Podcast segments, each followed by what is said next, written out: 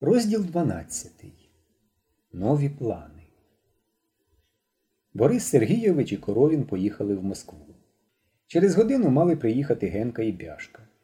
Хоч в душі в Мишка ще жевріла надія, що вони розшукали утікачів у Москві, він був майже переконаний, що саме Ігор і Сєва забрали Сенчин плід і попливли на ньому вниз по річці. А що як все-таки? Приїхали Генка та Бяшка і заявили, що Ігоря і Сєви в Москві немає. Генка вдавав, що він дуже втомився, хоч обидва мішки таскав бяшка. Генка взяв один перед самісіньким табором, аби тільки показати, що й він працював. У мішках виявилося багато хліба, по четверті, по пів хлібини і навіть дві цілих буханки. Я намагався крайцями збирати, вихвалявся Генка. Якщо мені давали середину, то я говорив не можна, погана випічка, може бути заворот кишок. І Генка, театрально розмахуючи руками, показував, як він усе це говорив. Потім кіт вийняв з мішка декілька пакунків з сухими фруктами для компоту і трохи борошна. Річ дуже цінна, бо з неї можна було пекти оладки. Нам цієї крупи надовго вистачить, потякав Генка. Якщо економно витрачати до кінця табору, якщо, звичайно, кит не злопає всю цю крупу сирою. От із цукром слабувато, ніхто не дав. Зате є трохи цукерок. Ці злиплі цукерки Мешко наказав тут же перелічити і видавати поштучно дві цукерки на день до ранкового і вечірнього чаю. Потім кит витягнув шматок сала, пакунок з оселедцями, топлене масло у воскованому папері, десятків зо два крутих яєць. На додаток до всього Генка вручив Мешкові гроші 38 карбованців. Урожай добрий, схвально зауважив Мишко. Бачиш, Генко, що значить тебе посилати. Генка хотів розповісти, хто з батьків що дав, але Мишко зупинив його. У нас усе спільне. Отже, немає ніякого значення, хто що дав. Як тільки продукти опинилися в мішку, вони належать усьому загонові. І нема чого про це говорити. Краще розкажи, про що ти дізнався дома в Ігоря і Сєви. Прийшли ми до Сєвиної мами почав розповідати Генка. Я їй чемно так кажу здрасті.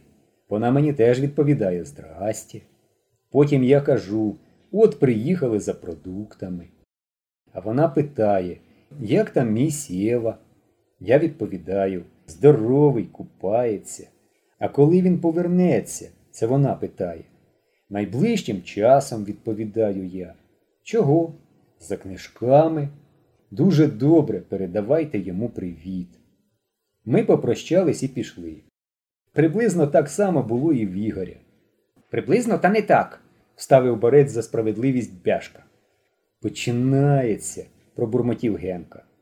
А як було в Ігоря? спитав Мешко, передчуваючи, що Генка чогось накуїв. Як тільки ми вийшли від сєвиної мами, почав бяшка, так Генка й каже, щось дуже підозріло, сєвина мама з нами розмовляла. Може, Сєва вже приїхав, ховається від нас. А мамі своїй наказав нічого нам не говорити. Ні, в Ігоря ми будемо розумнішими, вони нас не обдурять. Я його ще попередив не вигадуй, Генко, а то нашкодиш. Попереджав же я тебе, попереджав? Розповідай, розповідай, похмуро промовив Генка. Я потім відповім. Так от, продовжував бяшка, приходимо ми до Ігоря, а там бабуся. Мама чергує на роботі. Ну, шепоче мені Генка, цю старушенцію ми обкрутимо круг пальця. Я спробував його стримати, але Генка мене не слухає і каже Здрастя, ми до Ігоря. А бабуся відповідає Ігоря немає, він у таборі. Тоді Генка підморгує їй і каже Ви нас не бійтеся, ми теж втекли з табору. А тепер нам треба порадитися з Ігорем, що робити далі. Бабуся кліпає на нас очима, видно, нічого не розуміє. А Генка торочить своєї. Давайте, каже, скоріше свого Ігоря, нам теж ніколи. Бабуся спочатку оніміла, хапає повітря, а потім як заголосить Матінко моя, виходить, наш Гарик утік з табору. Куди ж це він? Та де ж це він? Що ж тепер робити? Треба скоріше матері сповістити. Треба зразу ж в міліцію бігти. Правильно, Генко, так же було. Добре, добре, розповідай. Тут, звичайно, Генка перелякався, почав говорити, що навмисне збрехав. Я теж почав переконувати, що Генка просто пожартував. Коли б Ігор справді втік, то ми б не брали для нього продуктів. Ледве-ледве стареньку заспокоїли, але хоч ми її на деякий час і заспокоїли, вона все одно Ігоревій мамі все розповість. От побачите. Ти безвідповідальна людина, Генко, сердито сказав Мишко. Тобі не можна нічого доручати. Мало того, що Ігор і Сєва через тебе втекли, ти ще їх рідних розхвилював. Тебе ж попереджали.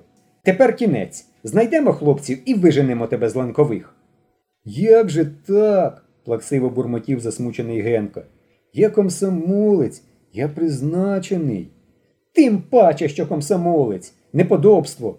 Що йому не доручиш, усе навпаки робить.